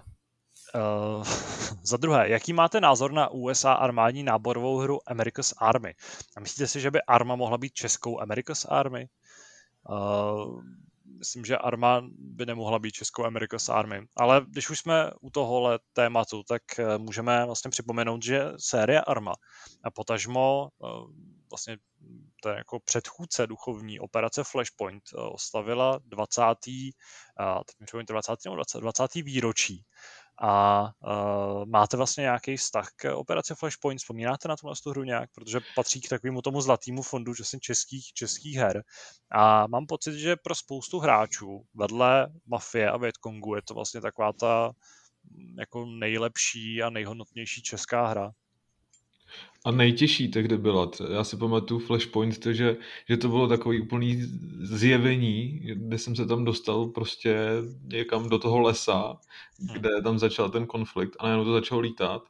A jak člověk byl zvyklý na takový ty klasické akce, kde si můžeš prostě přijít na dva metry k nepříteli, tak tady jsem nepřítele ani neviděl a jenom jsem slyšel, jak mi to hvízdá nad hlavou a většinou jsem za tři zásahy zhebnul jo, a nechápal jsem. A pak jsme si vyprávěli ve škole, s klukama, bre, no to musíš se proplížit a tam pak čeká auto, nasedneš a pojedeš dál a, a ta mise skončí. Říkám, cože? a byl jsem z toho úplně, úplně vedle. No. Ale zmiňoval si uh, tu americkou armádu. Myslím si, že, že armáda dokonce posloužila jako simulátor pro americký vojáky, ne? Že na tom nějak stavili. Jo, myslím, že, myslím, že jo a, a že z toho pak nějak se vyvíjel dál nějaký ten jejich uh, simulátor hmm. interní. Já vlastně nemám s operací Flashpoint žádný větší, uh, větší zkušenosti, ale hrál jsem Armu, respektive jsem strávil docela čas času u dvojky, kterou jsem se snažil nějakým způsobem pochopit a nějak se do ní dostat, což se mi teda nikdy úplně nepovedlo. A pro mě teda jako paradoxně, nebo paradoxně asi jako nejzajímavější je z toho hlediska, že jsem se třeba koukal na YouTube na takový ty záběry z z nějakých roleplayových serverů, kde se prostě 200 lidí sešlo, aby tam nějakým způsobem jako podnikali ty operace. A mě vždycky přišlo naprosto jako neuvěřitelný, jak je možný něco takového dělat, jo? že to je prostě časově hrozně náročný. A je to přesně jedna z takových těch věcí, kterou sleduješ fascinovaně a vlastně je to zábavnější jako takhle zprostředkovaně, než se toho přímo účastnit. Je to něco jako na styl, na styl EVE Online. Ale u dvojky jsem vlastně strávil docela dost času v Day, DayZ, nebo DayZ, jak se to čte vlastně správně. A pamatuju si, že tam třeba jako jsem si ještě užíval hodně legrace s tím, když se ten mod musel nějakým způsobem nainstalovat a spustit a připojovat se k serverům. Takže uh, Arma byla taková jako zajímavá záležitost, která vždycky pěkně zatopila počítači. Jsem zvědavý, kam se ta nasa série vydá. Trojka teďka dostává vlastně ty speciální rozšíření, které jsou vyvinutý moderama. Tam mi přijde, že to je hrozně super nápad vlastně využívat tu velmi, uh, velmi schopnou a velmi zkušenou komunitu lidí, kteří dělají modifikace a nějakým způsobem to takhle jako jednak monetizovat a jednak těm lidem jako dostat nějakou podporu. A ty výsledky, minimálně podle těch jako propagačních materiálů, jsou hodně zajímavý. Myslím, třeba ta, ta, ta, ten Větnam vypadal fakt bombasticky, protože ta hra byla opravdu nabitá obsahem. Je neškoda, že prostě ty hry jsou jako extrémně nepřístupný pro, pro casual hráče. A kluci žádný zážitky nemají.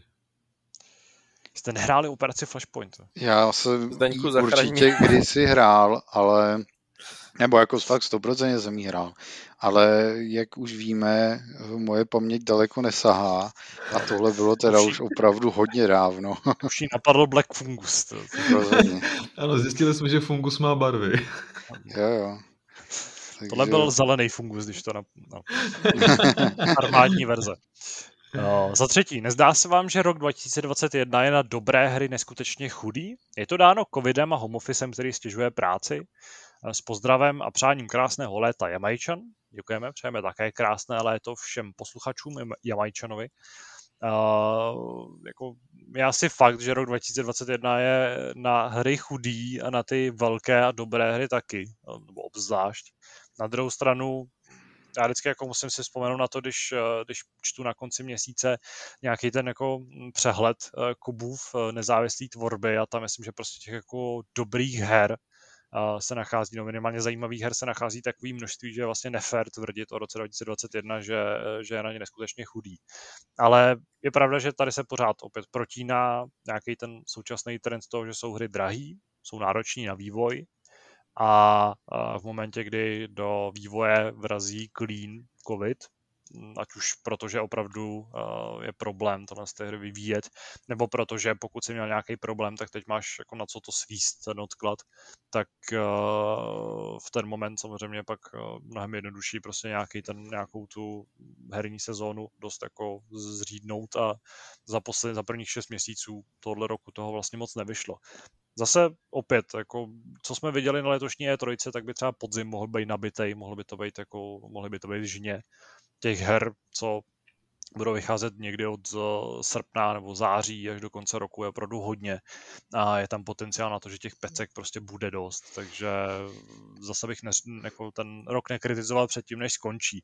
Jakkoliv ano, někdo se tady může smát, že ty odklady teprve přijdou další a, a myslím, že to nebylo naposledy, nebo že když to bylo naposledy, tak to nebylo naposledy, co jsme psali o tom, že nějaká hra velká byla odložena a že to ještě přijde hodně. Ale třeba Phil Spencer se nás snaží každý den ujišťovat, že všechny hry, které letos ví, tak letos opravdu výjdou, takže tomu budeme věřit. Hm. Tak když nevyšli loni, viď, tak musí někdy víc Když musí. nevyšli v listopadu 2020, tak by mohli být aspoň letos. Přesně. Hele, já s tím souhlasím, samozřejmě COVID, COVID to zkomplikoval, ale, ale těch dobrých her je furt kvanta. Můžeš sáhnout i do minulosti, že jo, prostě určitě si nehrál všechno, takže já ta, tady jako tou nouzí rozhodně netrpím. Já souhlasím s Tadášem, že jako je dobrý eh, sledovat i ty menší tituly. My jsme se třeba jako přímo nezabývali eh, PC Gaming Show a já jsem teď v týdnu vybíral nějaké novinky právě z téhle akce. Jsou tam opravdu věci, které jsou zajímavé, netradiční, unikátní něčím a je to takový protipol té tříáčkové scéně. Myslím si, že se to opravdu vyplatí eh, tohle, tohle sledovat. Uh, no, a na druhou stranu je taky fakt, že ano, letošní rok a vlastně potažmo i ten loňský výloženě přeje lidem, kteří mají nějaký velký backlog a, a který potřebují nebo chtějí třeba nějaký hry dohnat, takže v tom ohledu myslím, že někdy je příjemný možná trochu zvolnit. Ale zase je to hledání toho dobrýho v něčem špatným, takže uh, pokud jste se těšili na velký pecky a máte všechno dohraný, tak chápu, že pro vás je to asi letos docela utrpení. Tak si zahrajte Streets of Rage třeba. Nebo Overcooked. Nebo Overcooked. A s tímhle se můžeme, protože máme dodotazováno, v dotazích na Discordu nám přišel jenom jeden velmi nevhodný dotaz, který nebudeme číst, tak se můžeme přesunout k závěrečnému tématu.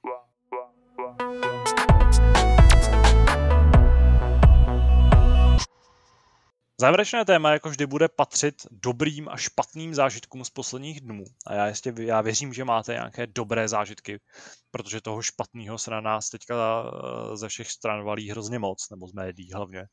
A můžete klidně začít někdo, kdo máte něco takhle připraveného přímo v hlavně a můžete to vystřelit.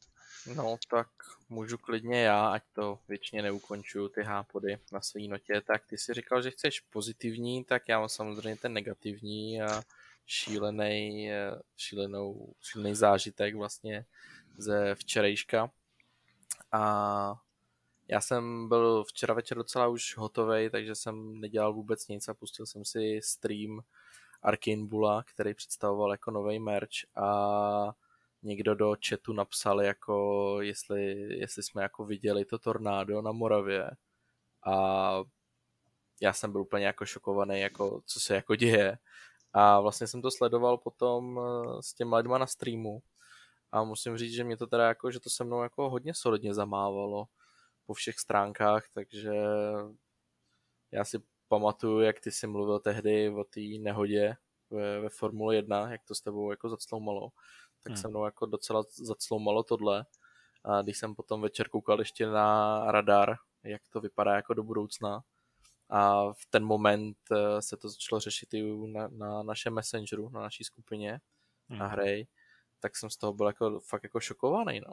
Co jako příroda dokáže vlastně v jeden moment udělat a jako když jsem viděl některé ty videa, porovnával jsem potom jako Google fotky, tak to je prostě neuvěřitelný.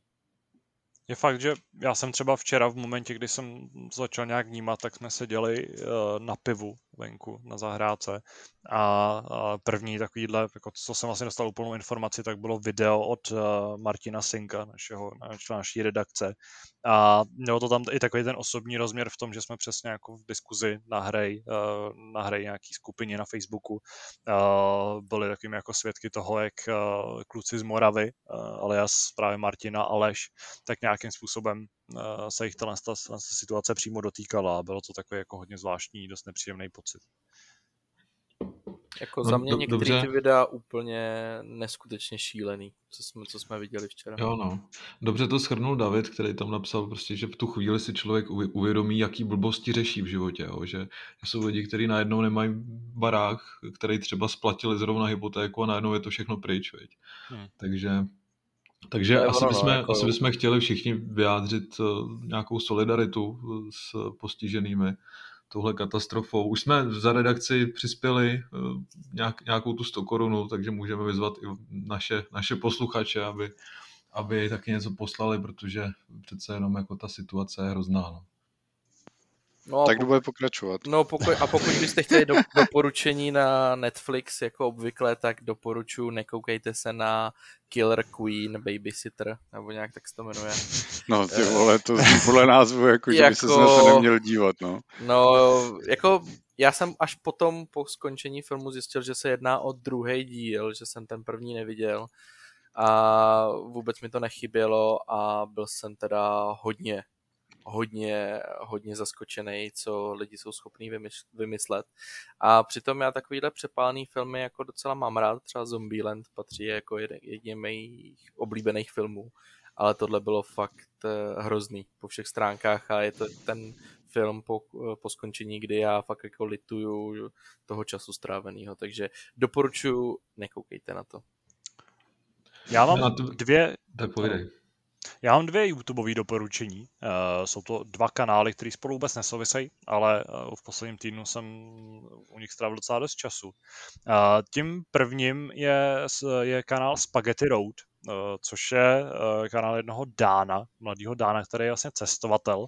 Možná jste na YouTube zaznamenali video toho, jak, nebo bylo to hodně doporučení, skrz to jsem tam vlastně dostal, že právě tenhle ten člověk mladý uh, si koupil společně s kamarádama v Dánsku ojetý auto a dojel s ním až do Číny, respektive se o to snažil, on do ní úplně nedojel, ale vznikl z toho hrozně zajímavý tak jako cestopisný, třídílný asi mm, jako pořad YouTubeový, který je prostě skvělý. On má takový zvláštní způsob toho, jak, uh, jak vlastně čte nebo jak uh, komentuje tu svoji cestu a je to takový příjemný. A posledním, nebo on těch vlastně experimentů nebo různých zvláštních výletů měl víc. Má tam třeba video o tom, který, nebo video, který se jmenuje Moje přítelkyně chtěla do Paříže, takže jsem ji vzal do Kazachstánu, kde uh, ano, jeho přítelkyně chtěla do Paříže a on jí přesvědčil, že je lepší do Kazachstánu, protože tam je největší uranový důl na světě nebo něco takového. Prostě je to nějaká taková fantastická hláška. A posledním, posledním takovou záležitostí, která mi přijde hrozně chytrá, tak je to, že eh, založili, založil ten, no to jako jeden člověk, ale se s nějakým kamarádem, a spustili stream, na kterém je anketa, kde máš eh, čtyři světové strany a ty vlastně hlasováním si určil, kam se posune cíl o 20 metrů. A vzhledem k tomu, že se do toho hlasování zapojilo přes, tuším, už 100 tisíc lidí, tak uh, vlastně vzniknul takový, nebo princip byl v tom, že jako živě ovládáš, kam povedou teďka stopy z té party, nebo z toho páru, který jel. Uh, uh, někam jako na road trip. A začínalo se v Dánsku. Uh, teď v současnosti ten stream už neběží, takže teďka se nemůžu podívat, kde ten cíl byl nastavený naposledy. Ale postupně se takhle vydal, vydal ten cestovatel do Sos, Sosňovce, nebo Sos, Sosnověce, prostě polského města Sosnověc. Uh, podíval se třeba do Sloven, na Slovensko, eh, do Chorvatska, do Maďarska, eh, do San Marína a do takových zajímavých míst a je vlastně zajímavý je to ten, ta point toho, že prostě fanoušci ovlivňují přesně to, kam, kam jede. A má třeba fantastický video o tom, jak se z ničeho nic stal občanem Německa, aniž by v životě promluvil jedno slovo německy. Takže pokud vás ty věci zajímají, tak eh, si vyhledejte kanál Spaghetti Road. A tím druhým kanálem, o kterém jsem chtěl mluvit, tak eh, je How to Drink, což eh, pokud jsem tady někdy doporučoval Binging with Babish, což je vlastně uh, jako v podstatě teď už je to jako YouTubeový kuchař, který připravuje různé pokrmy z filmů, seriálů, her, prostě takový to jako kulturou nebo popkulturou inspirované věci. Tak tohle je přesně jako taková jako variace, nebo je to trošku jako vlastně stejný námět, ale věnuje se tenhle ten člověk uh, koktejlům nebo alkoholickým nápojům. Ačkoliv nejsem žádný velký jako fanoušek uh, míchaných nápojů, respektive jsem v životě jako neměl žádný uh, nějaký víc fancy, uh, fancy koktejl, tak jsem u z těch videí strávil spoustu času, protože kromě toho, že právě připravuje třeba nápoje nebo koktejly inspirovaný docela často hrama, právě jsou tam třeba Outer Worlds, je tam Resident Evil 2, teď tady vidím třeba v doporučení Star Wars, modrý mlíko, tak vlastně připravuje připravuje nějaké koktejly, které mají nějakým způsobem připomínat, uh, připomínat tyhle ty věci, tak dělá i nějakou základní osvětu o tom, jak se dělají základní koktejly. A ten člověk jako je fantasticky sympatický, má krásný studio a ty videa jsou prostě neuvěřitelně jako uvolňující. A dozvíte se tam nějaký obrovský množství různých alkoholů, syrupů, chutí, ovocí a způsobů, jak využít a rozmlátit let existuje. Takže ačkoliv třeba nemáte k alkoholu vůbec žádný vztah, tak tohle je strašně zajímavá věc na binge watching. Ale jak alkoholu vztah mám, jakže se to jmenuje? How to drink. Aha. Jak okay. pít anglicky. A opravdu jako je, to, je, to, je to super nasledování na odpočinek a leco se při, o tom, eh, přitom přiučíte o nějakým koktejlovým a alkoholový, no, koktejlový a alkoholový kultuře. První, co mi tady vyskočilo video, kde něco zapaluje, takže vypadá ano. to dobře. Uh, zapaluje se tam, míchá se tam často a, a samozřejmě nechybí i Jägermeister s majonézou třeba. Ah, jaj, jaj, jaj, Dobrá práce. Hele, a... tě... Vzpomínky, vzpomínky z Deníka právě se vynořily. ne, to vůbec, to vůbec. Ale já teda můžu aspoň, aspoň navázat eh, trochu nějakým zase gastronomickým zážitkem, protože už obcházím zase, zase restaurace. A uh, vlastně tady len do té restaurace nese pasta freska, tam už jsem byl několikrát, ale vždycky tak jako na oběd, na rychlo. A proč o ní chci mluvit je především to, že já jsem vždycky byl jako v horní části té restaurace, restaurace má v centru u Staromáku. A já, když tam šel na polední meníčko, tak jsem prostě tam seděl někde tak jako na takový, taký jako chodbě, řekněme skoro i, tam mají prostě ty stolečky pro jednoho, pro dva, je to takový úplně jako odběreš si tam ten oběd a mizíš. Ale vlastně jsem vůbec netušil, jak krásná restaurace je tam pod tím, prostě jako obrovská, krásně, krásně vyzdobená, prostě je to takový, jako je to středomořská restaurace, řekl bych, samozřejmě podle názvu zaměřená na těstoviny, ryby prostě a, a podobně.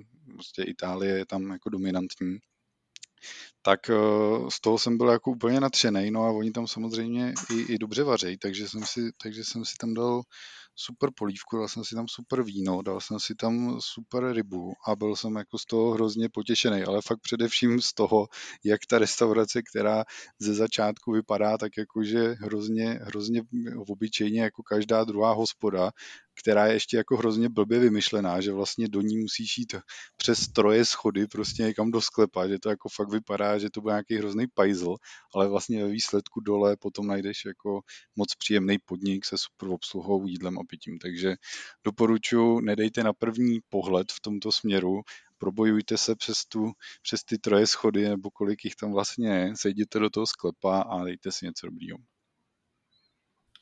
OK, já to uzavřu zážitkem z kina, protože uh, otevřela se kina. To už kina taky a... existuje. No přesně a, a hned jsme samozřejmě, hned jsme samozřejmě museli jít. Nebyli jsme na rychlá zběsile, ale no, přemýšleli jsme, na co teda půjdeme. Říkám Štěpán, ať si teda něco vybere.